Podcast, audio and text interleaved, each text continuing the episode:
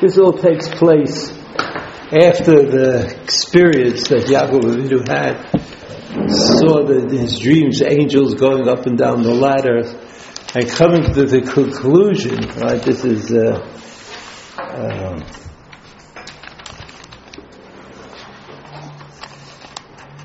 he, he makes certain kinds of uh, spiritual uh, decisions, like V'shavti v'shalom beit avi, he says if he comes back with peace, v'aya Hashem li lelukim, and I accept the burden or the onus of God uh, upon me. Uh, the interesting part is that religiously, it would seem that Yaakov, a religious part to me, right? I have to say that all the time.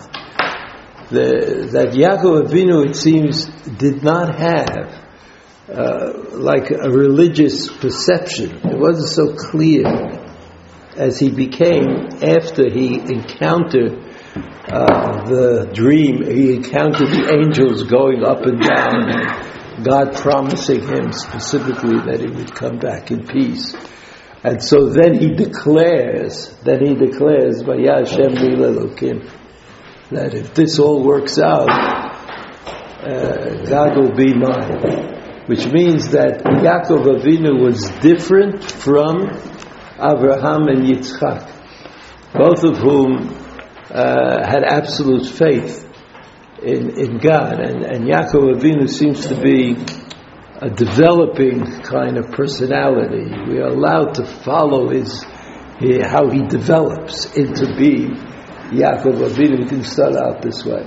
And that itself, that itself is um, radical.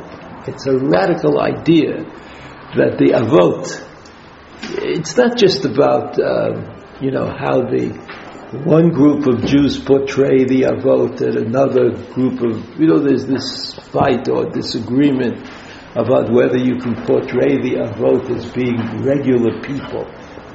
And, and, and it's, it's important to understand that both, uh, both sides are are correct. I mean, it is true that most extraordinary people have regular sides to them. You know, if you ever met, uh, or think of like a great non-Jewish personality. You know, if you met a great Jew, non-Jewish personality, so you might see the greatness, but you might also see the regularity of him. But in the stories that are told, you know, people become irregular all the time everything about them becomes irregular. So Abraham and Yitzchak, Abraham was uh, uh, God's love was for Abraham. Ohavi, uh, God said. And Yitzchak we call, uh, the Chazal called Yitzchak an Olat Mima. Olat Mima, he was ready to be sacrificed and he was Tamim. Tamim means perfect. He had no physical imperfections that would prevent him from being from being sacrificed. Allah tmima. Now Yaakov, Yaakov it is Abi. You understand that uh, that uh, Yitzchak certainly after Akedat Yitzchak, after the binding of Isaac, after that almost sacrifice of Yitzchak, he remained the same. He was always the same.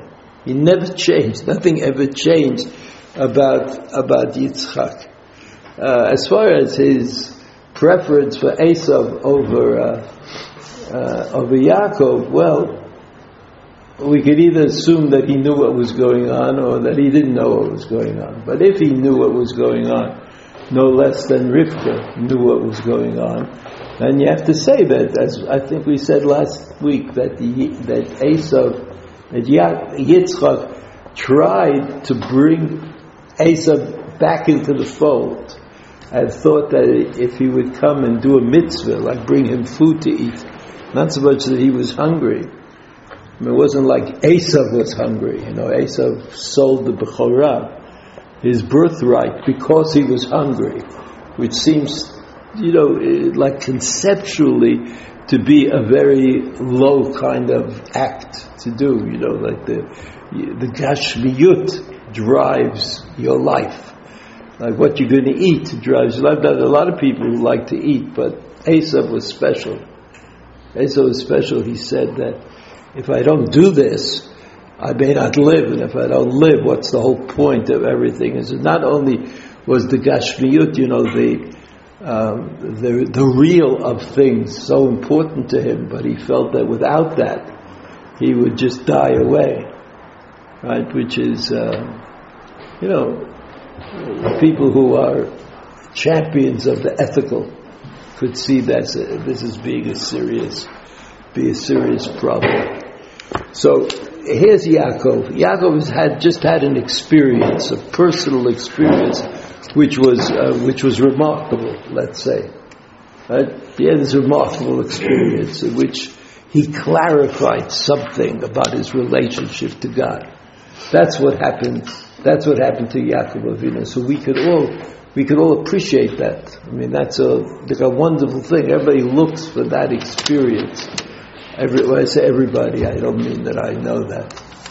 But maybe people, like people, everybody wants, like religious people, if they are sane, would like being religious to be vindicated somehow. Right? So we, we say, oh, it was a miracle, right? We say that all the time. What's a miracle? A miracle vindicates me. Like if I have a miracle, if I cross the street and the car misses me and doesn't hit me, and it's not a miracle, so then, you know, it's nothing. But if it's a miracle that the car missed me, that's really a wonderful thing because that miracle is instituted by God, so God is watching out after me. I have a real, a real case of God watching out after me. So anyway, here is Yaakov. He's gone through this. He's gone through this experience. I want to. I'm going to read it from this chumash that I have, and you can look at the sheet. I read it because the letters here are bigger, not because they're better.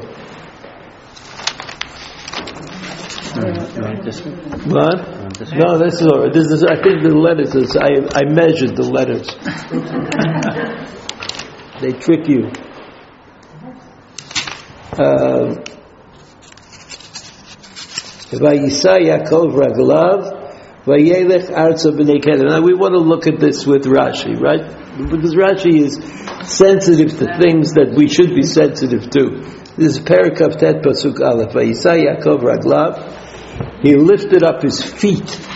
Vayelech arza b'nei. So you know, whenever you read something, whenever you read something, there are things that seem, like when we read them, they're perfectly normal. But like you read a newspaper, it says like reasonable sentences that are understandable. But in another hundred years, if they read that newspaper, it might turn out to be quite funny. And they would ask questions like we're asking. Like we ask questions about the text from our vantage point of normal. Like what would a normal text read? So Rashi didn't like this Vayisa Yaakov Raglav.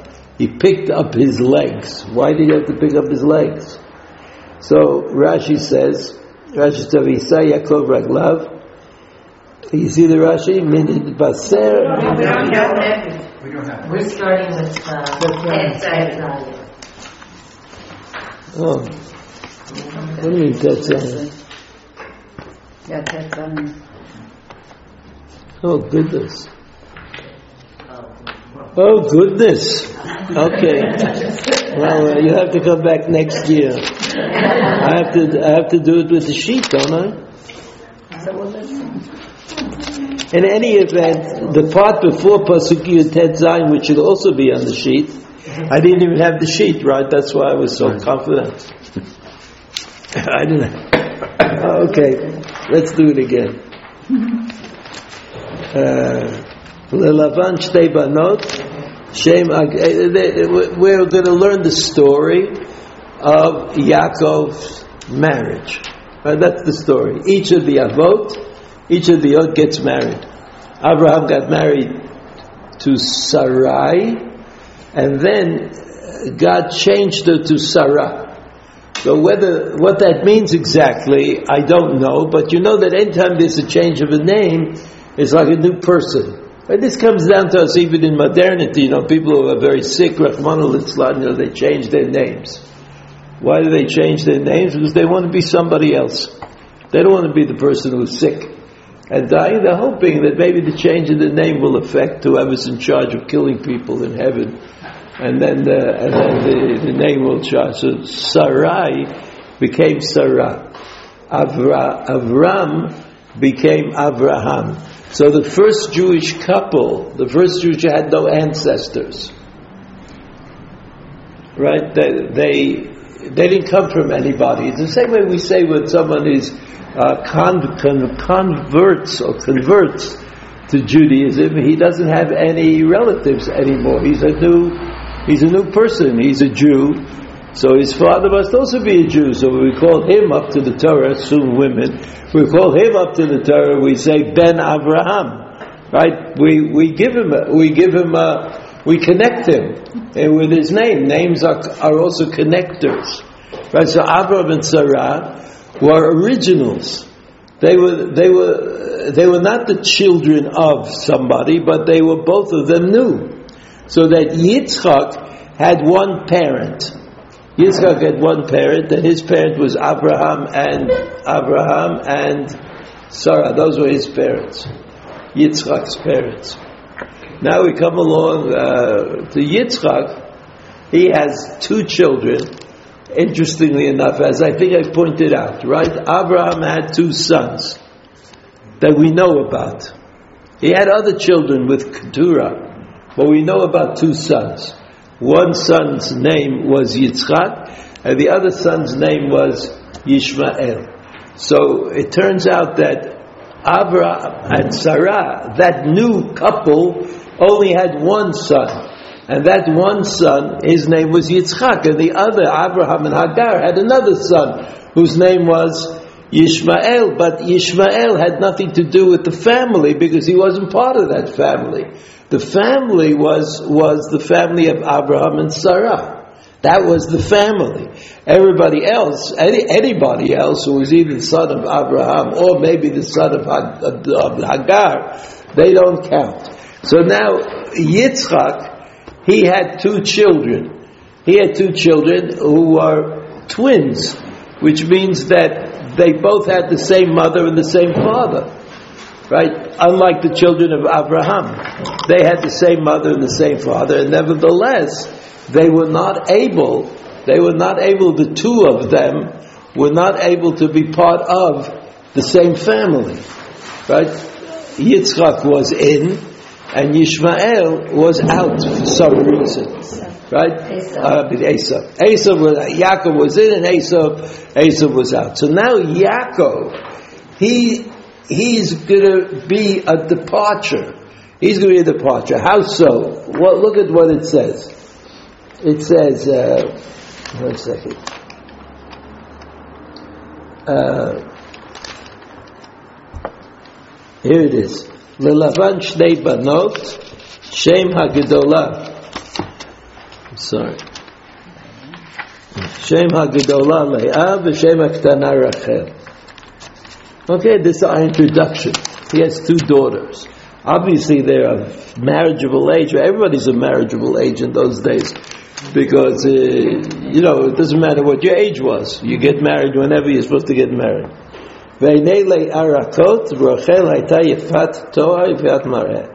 So there's a statement that's made about each of these uh, each of these ladies. Yeah, uh, uh, let's look at the Rashi. She'enei le'arakot. Rashi says, "Shaita sbura la'alot b'goralo shel Esav uvachta שהיו הכל אומרים שני בנים לרבקה ושני בנות ללבן, הגדולה לגדול והקטנה לקטן. So there you have it. Who is, who is Leah? Who is Leah? Hey, Leah made a mistake. She, she conjectured incorrectly.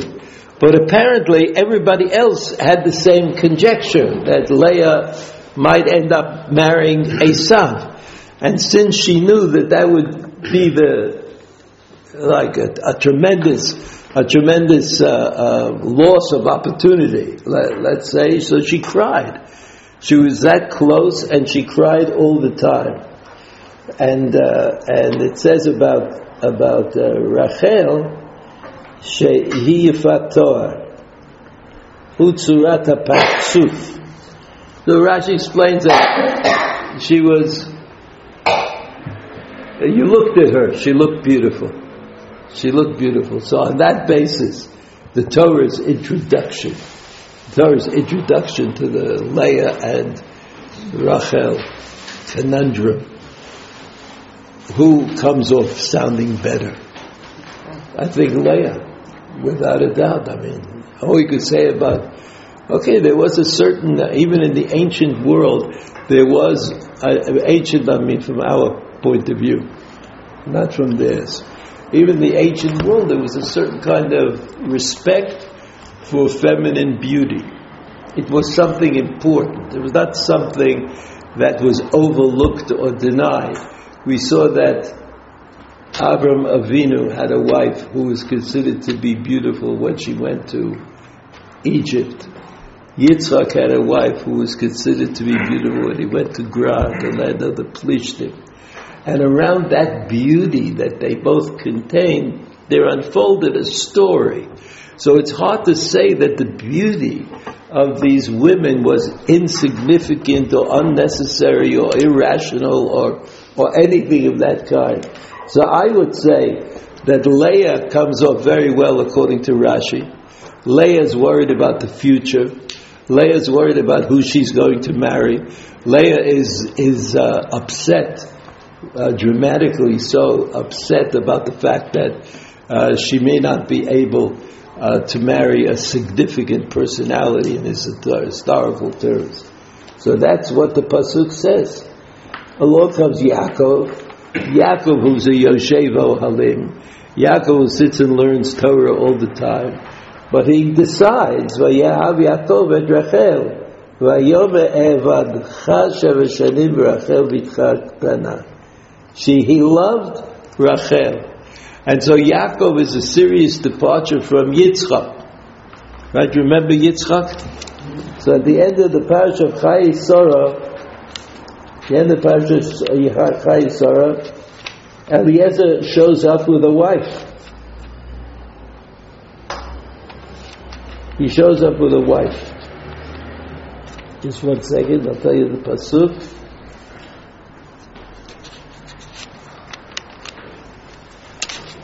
They're meeting. Right? Yeah. Remember Yitzchak stayed home in, in Canaan. Eliezer went to Aram Naharaim to bring a wife back. He's coming back on these camels. He and Rivka.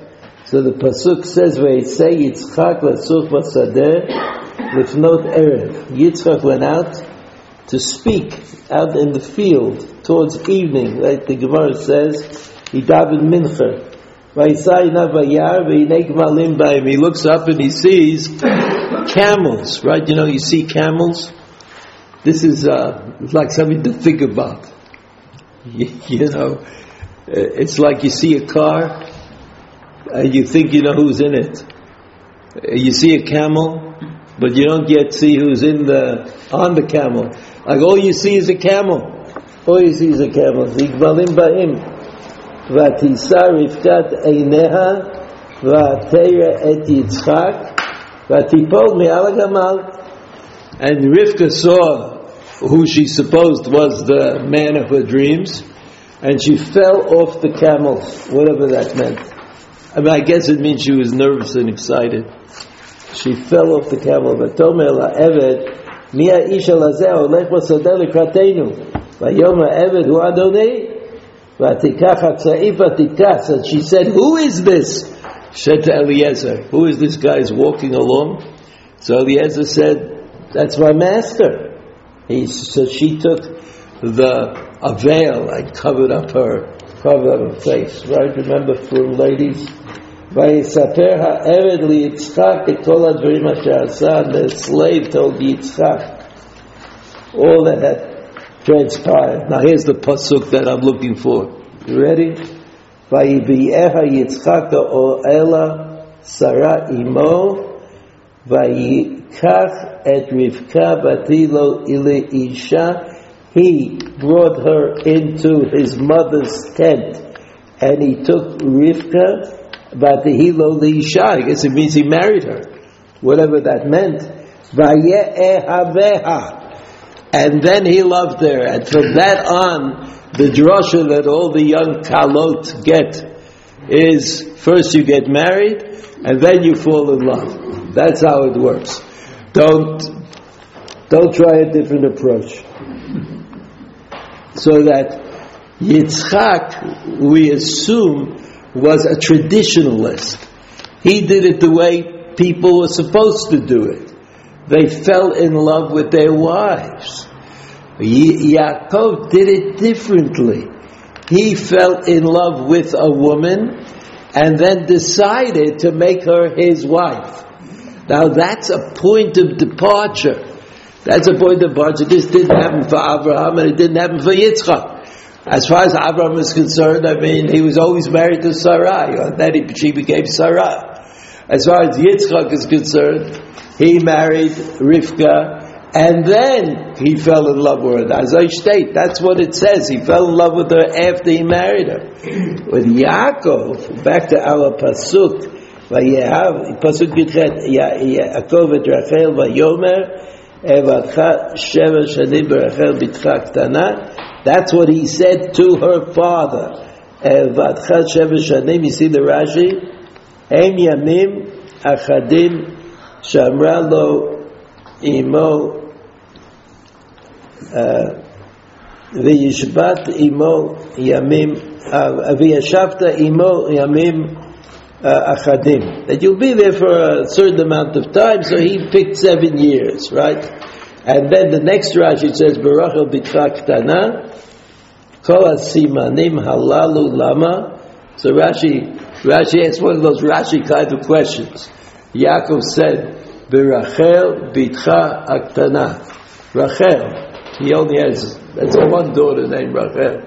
Pitcha, she's your daughter. Aktana, she's the smaller one. So Rashi says, well, why did he have to do that? Why couldn't he just say Rachel? Everybody would know who Rachel is. So Rashi explains, as Rashi explains, that you had to need all three points, all these designations, in order to make sure that he would he would get. he knew that that uh, Lavan was going to fool him. Okay, pasuk Yud Tet.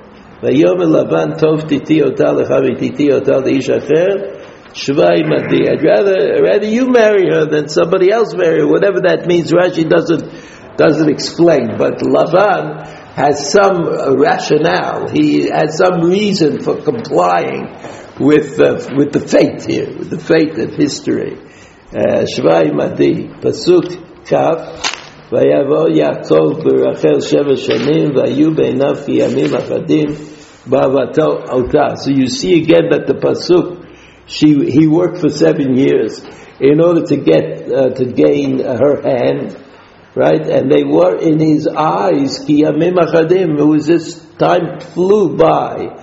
Ba'avato ota, ba'avato ota. So there's this emphasis. This is the first time that we know about romantic love, determining the future of the couple that we're talking about. This is not supposed to happen. And it doesn't happen in, uh, in uh, the Muslim world, in Shidduchim in the Muslim world. There are always stories told about that, how the, the Shidduch is, is forced upon the woman. Uh, she she has no choice. She can't uh, she can't argue the case. And here we have the husband's reaction to a very bad situation. Vayom Yaakov Lavan Hava et Ishti Yamai Vavo Eleha. Let me marry her now. I've done I've done my part of the bargain. Yimalu yamai. I've I've served you for seven years. There's no need to, for any more. And I will live with her.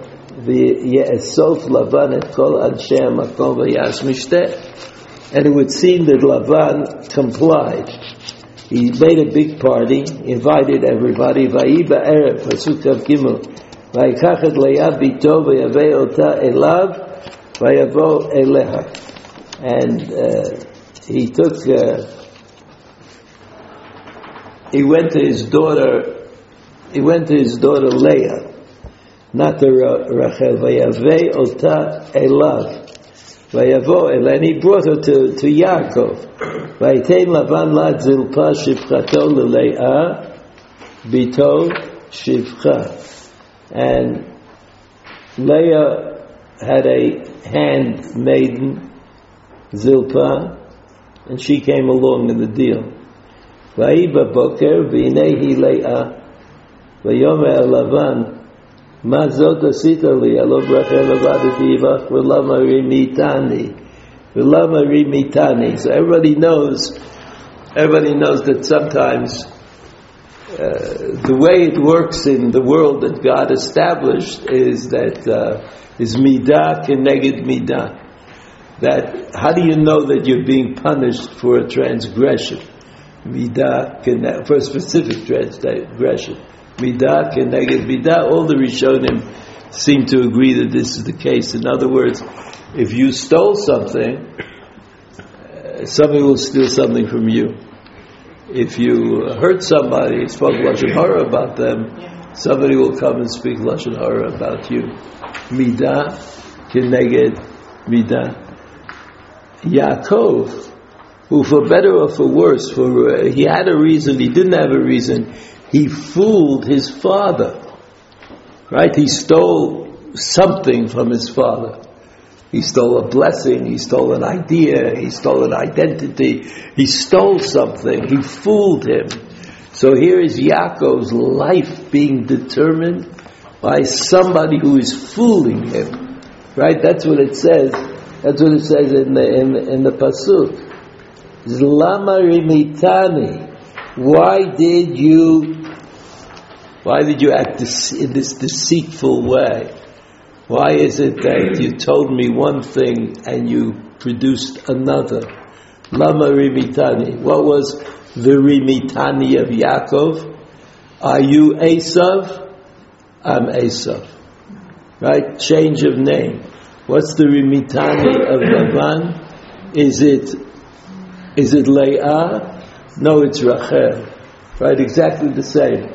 Like they say, the names change. I mean, that's the Rimitani. The Rimitani, so we could say Midah Keneged Midah, that somehow, the, even though Yaakov, in some way, we could explain that Yaakov did the right thing. The result was the, the necessary result. Right? It was, it was that the, the bracha should devolve upon the bracha should devolve upon Yaakov and not upon Esav. And if you have to be deceitful in order to, to avoid a conflagration, I mean fire. In order to avoid a fire, you had to somehow fool uh, uh, Yitzchak that that was the right thing to do. That may have been all true, but it does not change the fact that Yaakov Avinu had to fool his father, and that's what Ye- Esav had against him. Esav said he's done it already several times. He stole my birthright. Now he's stealing my bracha. Esav. Esav said that. So that that had to be cleared up. This matter of Rimitani had to be cleared up before Yaakov went back to Eretz Canaan and confronted and confronted Esav. And here it is. He's clearing it up. He's saying, "Oh, you did it to me. What I did to him, you have done to me. Why did you fool me? We don't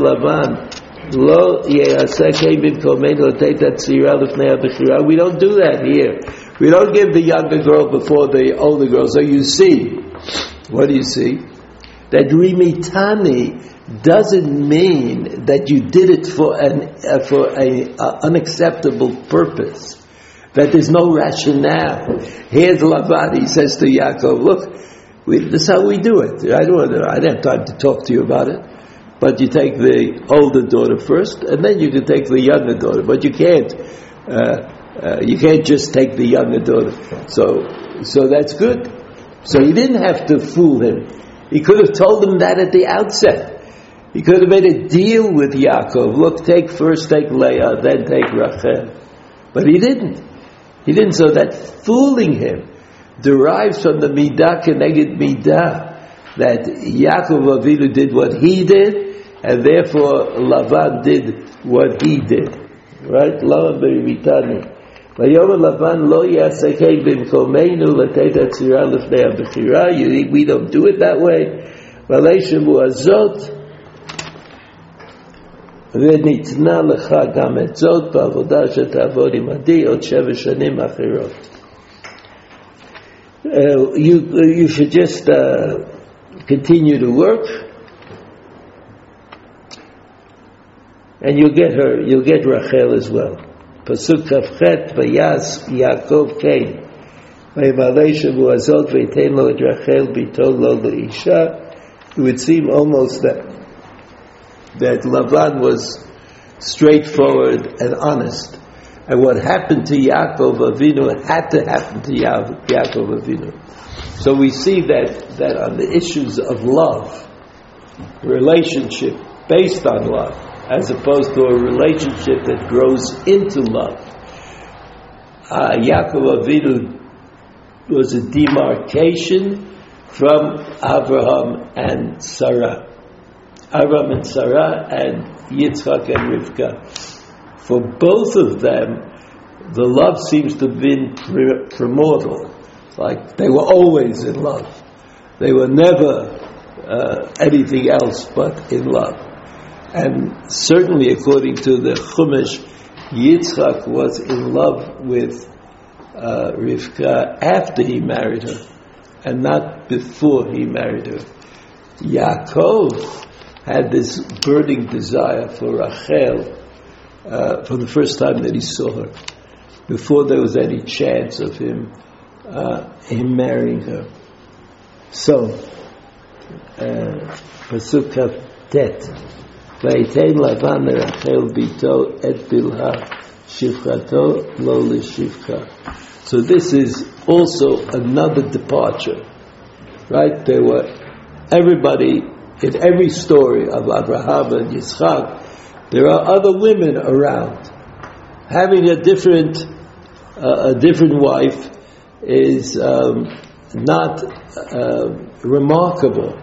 However, the other wife right? This, the Hagar of Abraham could never produce the offspring that they were hoping for, Abraham and Sarah. He just couldn't. And so the, the fact is that the Avot also teach us that children are born of parents. I've mentioned this before. That you need two parents. You can't just have a, a man and a woman who is accidentally the biological recipient of, of, uh, of sperm. There's no such thing, according to, to the stories in the Torah. But there have to be special people. There have to be special people. Suddenly there's a reversal. There's a reversal of that idea. There's Abraham and Yitzchak, Yitzchak had only one wife, right, who bore him two sons, and she was apparently very clever and very knowledgeable and able to be uh, significant in this uh, in this setup. That's Abraham and Yitzchak, right? But Hagar could never become the wife that Abraham was looking for. That could never happen because her training, her background, the way she thought about things was antithetical to the way Abraham thought about it. So she could never be the mother of the next generation. And she couldn't be the mother of the next generation. But look what's happening to Yitzchak. Yitz, uh, Yaakov. Yaakov not only gets two wives, he gets two spare. Right? Two spare wives. Who are these spare wives? I mean, where did they come from? What, what credentials do they have? What credentials do they have? It's almost as though, I think almost, as though the Torah says that if you've got a good wife, you could have a associate wife. You know, if, there's a, if the, the right wife is in, in your household, the less than right wife could also be in your household. Once you have, this is a new idea, once you have a father and a mother, who are bringing up the children, it doesn't matter if there's some children from that wife and other children from another wife, but you know, in any event, that the big change that Yaakov Avinu managed to make in the world of promises to Avram Avinu, the change that Yaakov Avinu made, besides reordering, reordering the family a little bit, was to have two wives that were unexpected. They came in a different, on a different uh, principle. Whatever the principle was, Lavan said, okay, is my daughter deserve another wife? And those wives had children. And those children became part of the 12 tribes.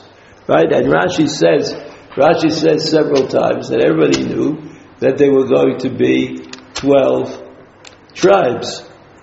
Right? 12 tribes. And therefore, when she had Yehuda, who had Yehuda? Leah. Leah. So Leah had four, four sons. Reuven, Shimon, Levi, Yehuda. Right? So the question, what the Torah explains, where does the name Yehuda come from? What is Yehuda? So Yehuda is uh, some form of the Hebrew Odeh, Aleph Vav Dalet Hodot, to to give thanks. Why did she call him Yehuda? To give thanks because she knew that Yaakov was supposed to have 12 sons.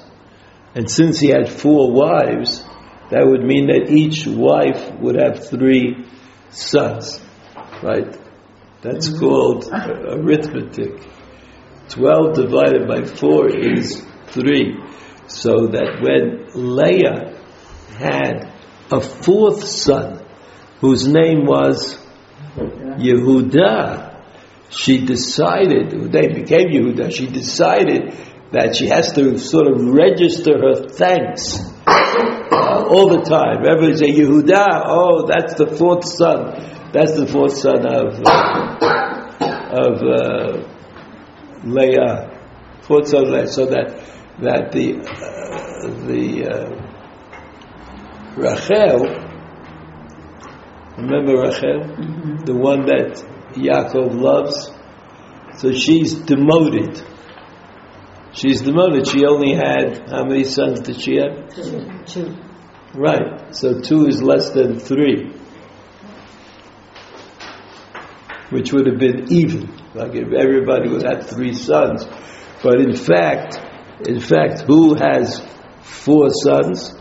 Leah, and who has this opportunity to see that she's uh, that it's by the grace of God that she's having this fourth son.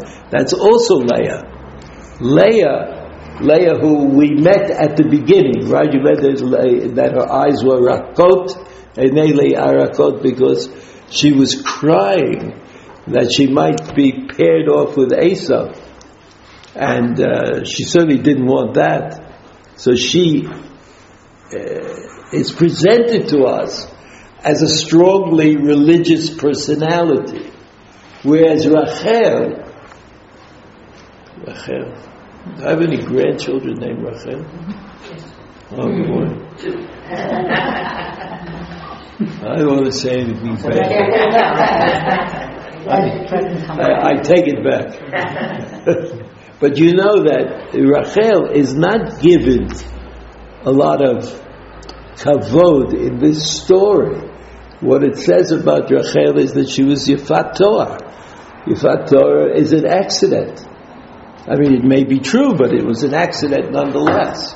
Whereas Leah, her Eineh Rakot, she was crying over her destiny. She was not crying about how she looked or whether uh, uh, Yaakov looked at her. So we see that Leah was presented as being that kind of special, special person, and eventually she had four sons. And because she had four sons, she learned, she learned that, that Hodayah, being thankful, uh, precedes uh, what we call bracha. In, in, in, other words, you have to evaluate. You have to be able, she was able to evaluate what she thought she deserved, and that beyond that she evaluated when she got more than she deserved. And when she got more than she deserved, she invented this idea of Odaya, that you thank God for the good things that, that happen to you. So we've almost, we've almost finished. ויבוא גם על רחל, ויהיה גם את רחל מלאה, ויבוא עמו עוד שבע שנים אחרות. He says, he, he lived with Rachel, ויד גם את רחל מלאה, which was always the case. He always loved Rachel more than he loved Leah. And this is either a, a good thing or a bad thing.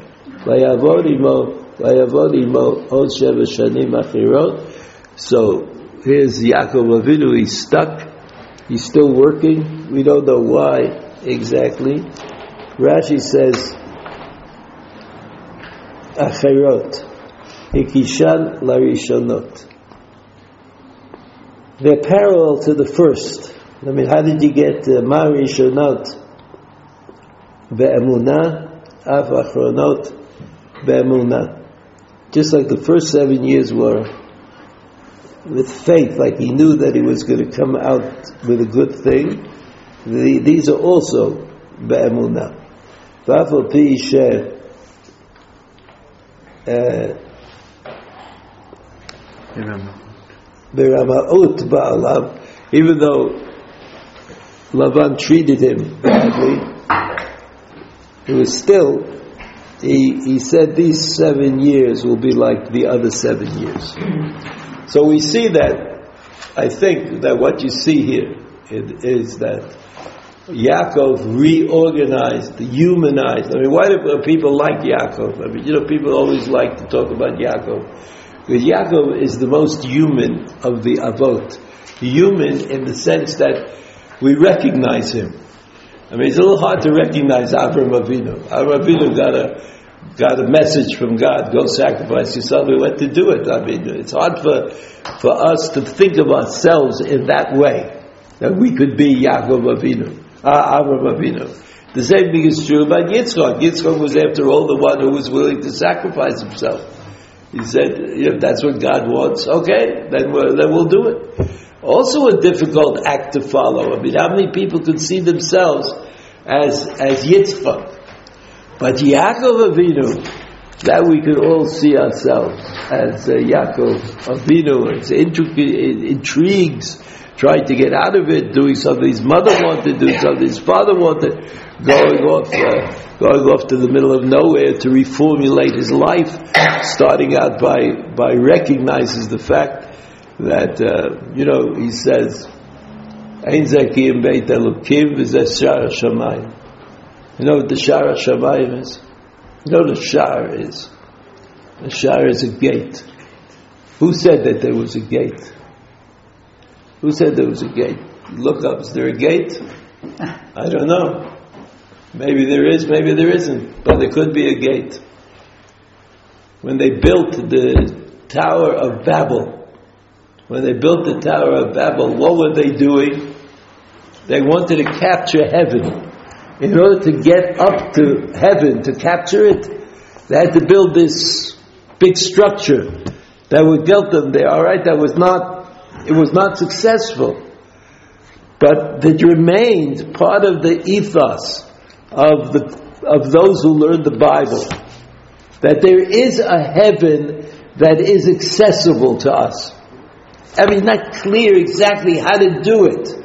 But this idea that the heavens are accessible is an idea that exists in the Torah and that we could adopt for ourselves. So when Avram Avinu, when, when, when Yaakov said, Zeh Shamayim, he said, this is the gate that leads me to heaven.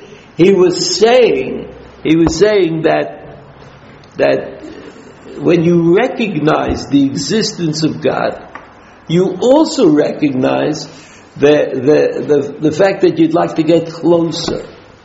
And this is the thing that, uh, that you know, bothers religious people, really religious people, I don't mean, they're really religious people, about doing, doing uh, um, mitzvah actions. or going to shul. For example, the most glaring dissonance in our religious lives is going to shul. Because if some non-Jew would stop me on the street and say to me, what are you doing? So I'm going to God's place. I'm going to have a divine interview. Of course, when I get there, it's not quite like that. Uh, at least the interview part. Uh, the people are unhappy in shul, generally. Men are unhappy, and women now are dying to be as unhappy. and, and, so they, uh, I mean, it's like, you know, everybody has, wherever I go these days, people want me to talk about, like, dominion. So I, say, I would say to them, look, I don't know. Is it, one question is, is it halachically uh, mutter to have a, what do they call them? Participatory minyan? Oh, yeah. Uh, partnership. Oh, partnership. Partnership minyan is it halachically correct? So my, my answer is that I don't know. I mean, I don't think there's anything wrong with it but I'm not sure. I'm not sure, you know, people, the people who are against it, most people with beards are against it. most people. Most men with beards are against it. Because they all heard that the women are going to sit in front of the shoe. you know, it's like, and take their seats. So they don't, uh, they don't like it. But, but, what's it called? But, Participatory. Partnership. Oh, partnership. So I don't think there's anything halachically wrong with it. I don't know. I would never daven in a partnership minyan, but that's probably because I'm old. You have a beard also. No, I don't have such a long beard. I'm talking about people with longer beards. But but I don't. Uh, I'm used to what I'm used to. You know, you get old. That's what happens. Old old people become very conservative because they can't switch to a new idea so fast. So it's easier to go to the same shul you went to your whole life. But I, uh, but I don't see. You see, the thing about going to shul is that it uh, generally makes me unhappy. But I don't think if I go to a partnership minyan that I'll be happy. I mean, I just think it'll be the same. But people sitting. Then it will be the same. Yeah, I'm saying. So, so I want somebody to solve my problem. Wait, men look at women. Your faith Go to a Carlebach. Right? Yeah. Women, they look at to a women. Carlebach. That's the problem. Exactly. Women are okay with it, but the men have a problem.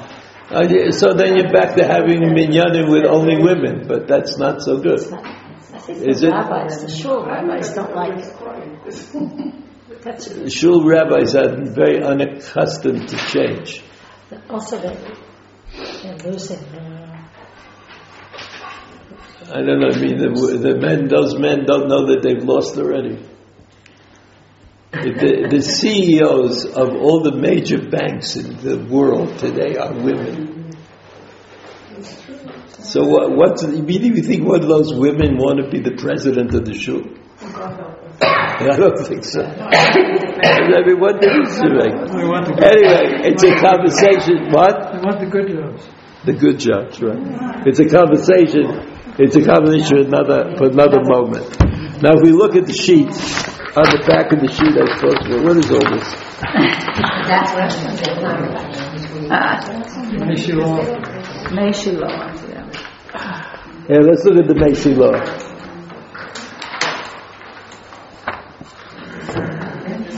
The Mei Shiloach says this: "V'tomer apam odet Hashem." Right? What pasuk is that? The last. I mean, I mentioned it. It was not on the sheet. What? It was Lamed Hay. It was Lamed No, but what? What is the? Who said it? Uh, Yehuda, Leah. Leah said it about Yehuda. Leah said it about Yehuda, her son. Ita b'Gemara, Omari, Ima malach adam yagati v'lo matzati, al tami. Lo yagati matzati, al tami. Yagati umatzati tami. This is a famous statement uh, by Rabbi Yehuda. If a person says, I worked hard, but I wasn't able to achieve, don't believe it. I, somebody says, I didn't work hard and I achieved. Don't believe it. But if somebody says, I worked hard and I achieved, then you should believe it. והנה בגמרא, ודאי לא בשופטני עסקינן, שזה האומר יגעתי ולא מצאתי, זה שאומר, מצגת, זה האומר יגעתי ולא מצאתי, I worked hard but I didn't achieve, הרי כשאנו רואים שיגע הרבה ולא מצא. וכן האומר לא יגעתי ומצאתי, הרי שאנו רואים שלא יגע ומצא. ועם כן, איך שייך לאמור, אל תאמין. In, in other words, the, the, he's asking, he doesn't understand the statement that if I, I didn't work hard and I didn't find it, so what, what do you mean, Lau Ta'amin? Uh, I see it. I see that the guy works hard and he didn't succeed. Oh, The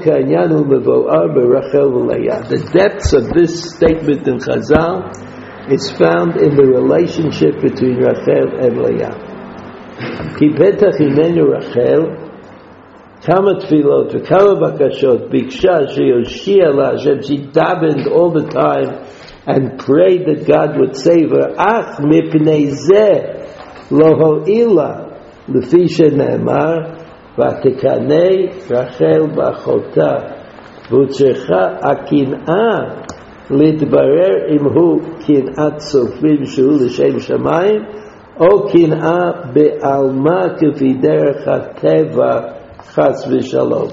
So he says, uh, Rachel, she was jealous of her sister, of her older sister who had more children, and the question was, you had to figure out whether this jealousy was l'shem shamayim, whether she thought that she should have more children would be better for the Jewish people if she was the mother of more of the 12 tribes, or it was regular kina, like she has more and I have less, so so I'm jealous. I'm jealous of what she of what she has.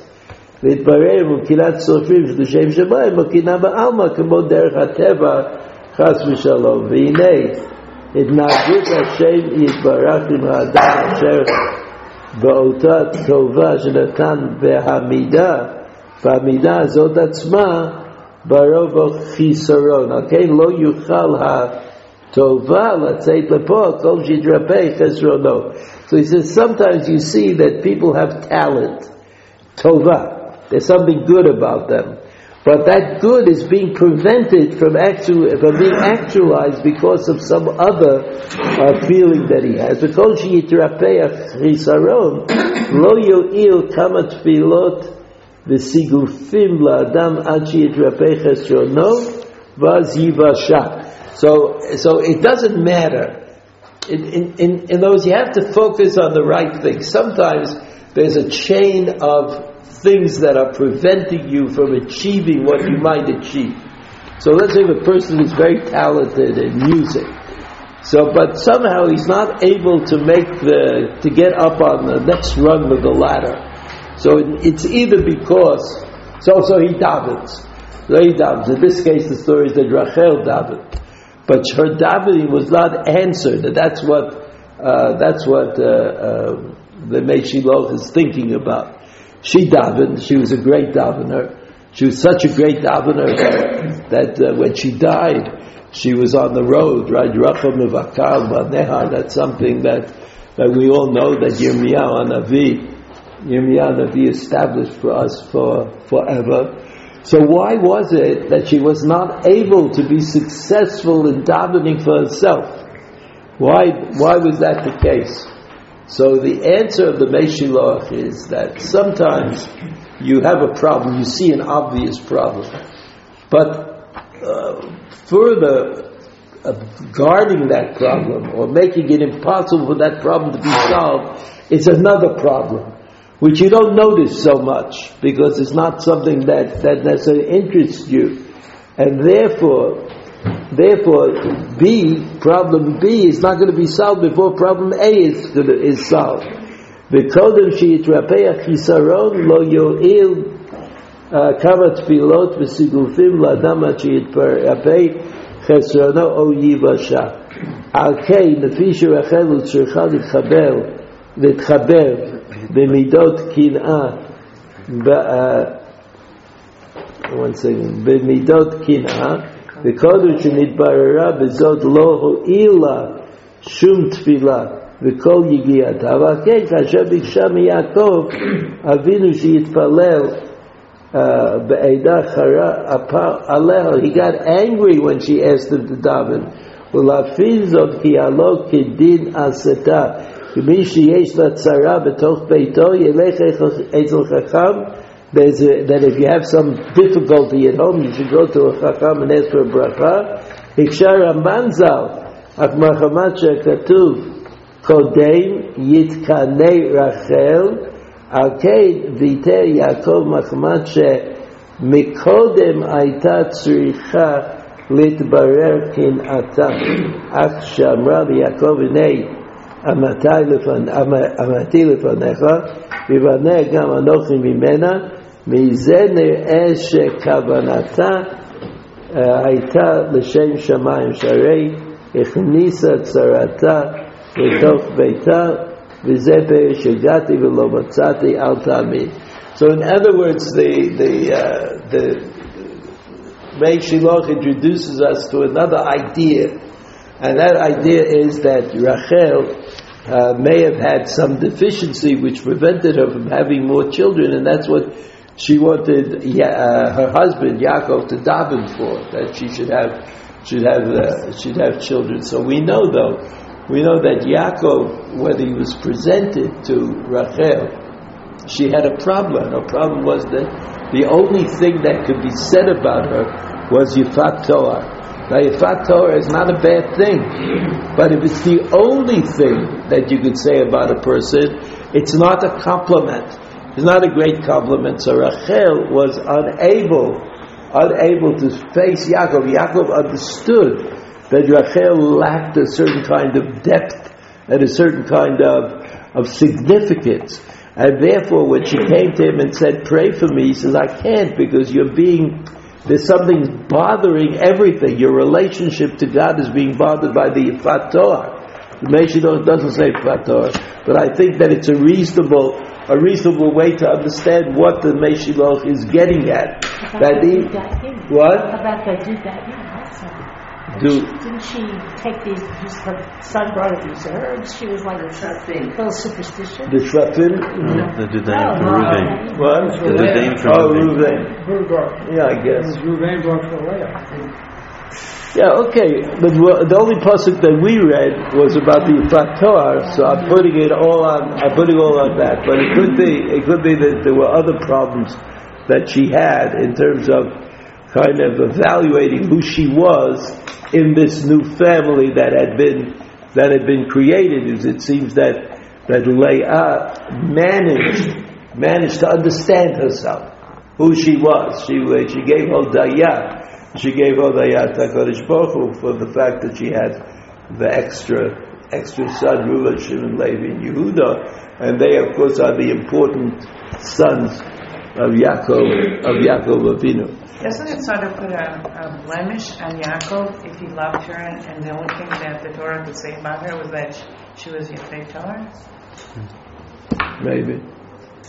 But I think it could be seen also as being real. In in other words, Yaakov was the first one had a choice. He, he, he, he, they, here were the, the daughters of Lavan, and Yaakov said, "Well, I want to marry this one. I don't want to marry that one." He had he had that choice. Abraham, we don't hear that he had a choice, and Yitzchak certainly didn't have a choice, and and so the the families I think became more real to us. Yaakov was the most real. Yaakov had children. Yaakov children who denied his authority as the father went to fight in Shechem and kill kill everybody they could, even though uh, the father clearly said, "Don't do it." Don't go that way. You've done us a great disservice. You've done the Jewish people a great disservice. But they stayed in the family. Right? All of those sons stayed in the family. And then when the brothers ultimately, you know, the brothers uh, sold Yosef we could say down the river, but I don't know if it was the river so much, but yeah, but but you but you, you understand that Rachel's son was a tzaddik. who? Rachel's son was a tzaddik, and that's their son. Yosef had tzaddik. Hmm. He's the one who was a tzaddik, and those were all quite flawed. The the, brother, the sons of Leah. So what does that And, mean? I understand that it's a Maybe it's theme. something No, no, you have to, it has to connect it. You have to make it connect. I said that we, we hear we're, we're kind of diminishing the, the characteristics, but at the end we say that Reuben was un, as unstable as water. Le- Levi and um, and Shimon and Levi were took part in, in the uh, uh, of their sister. Yehuda, Zehel, Bishop Yehuda, and Tamar, and then you have Yosef the Tzaddik. So where does he come from? Mother and father, as we're saying. So that he is a mother. His name is Rachel, and he comes out to be a tzaddik, the only tzaddik here in that group. So I would say, just to summarize, I would say that the children are all, all the children of Abraham and Sarah, and all the children of Yitzhak and Rivka, and they're all the children of Yaakov and his wives. The way it divides up is that not everybody is going to look like Abraham, but some will.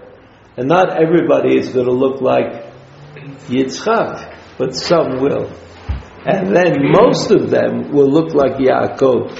So when you say Yosef HaTzadik, Yosef HaTzadik, so you're referring to something, some ability that he had to internalize his goals, where he was going, what he was doing. And even though he was on a certain path to glory, he didn't let the path to, glo- path to glory change his essential nature of who he was, and, and so he was the son of, uh, Yitzchak, or son of, but also the son of Yitzchak. So that's that. eh, The fact that you have diversity from the time of Yaakov and on is um, is a glorious thing. Actually, it's the it's the way we've managed to continue to exist. If everybody was the same, everybody had the same genetic makeup, then it would be easy to find and uh, and destroy. So that's what that's what I think. Yes, you could have have Moshe Rabbeinu. Uh, well, I don't need much more proof than that. It is because when it comes to Yosef and Tzaddik, it may not be perfectly clear what he did that was so righteous, other than running away from Potiphar's wife. But but uh, with Moshe Rabbeinu, I mean, it's quite clear. I mean, the Rambam points out that you know Avram Avinu, Avram Avinu was Ohavi, he was the glorious personality, but Moshe Rabbeinu is the only one who could bring the Torah into the world, and that makes him the uh, uh, the ultimate master. That gives Moshe Rabbeinu mastery even over Avram Avinu, who figured it out on his own but couldn't pass it down. Really, I mean, he couldn't. He couldn't teach Ishmael. He couldn't teach Lot. He couldn't teach the people who came with him. I mean, he, uh, the pasuk says, that there was they were converts. What happened to them? They, they couldn't hold on. They couldn't hang in there with Avram Avinu. Avram Avinu is so far away from the reality of things that no one could, could uh, hang in there. Have a good Shabbos.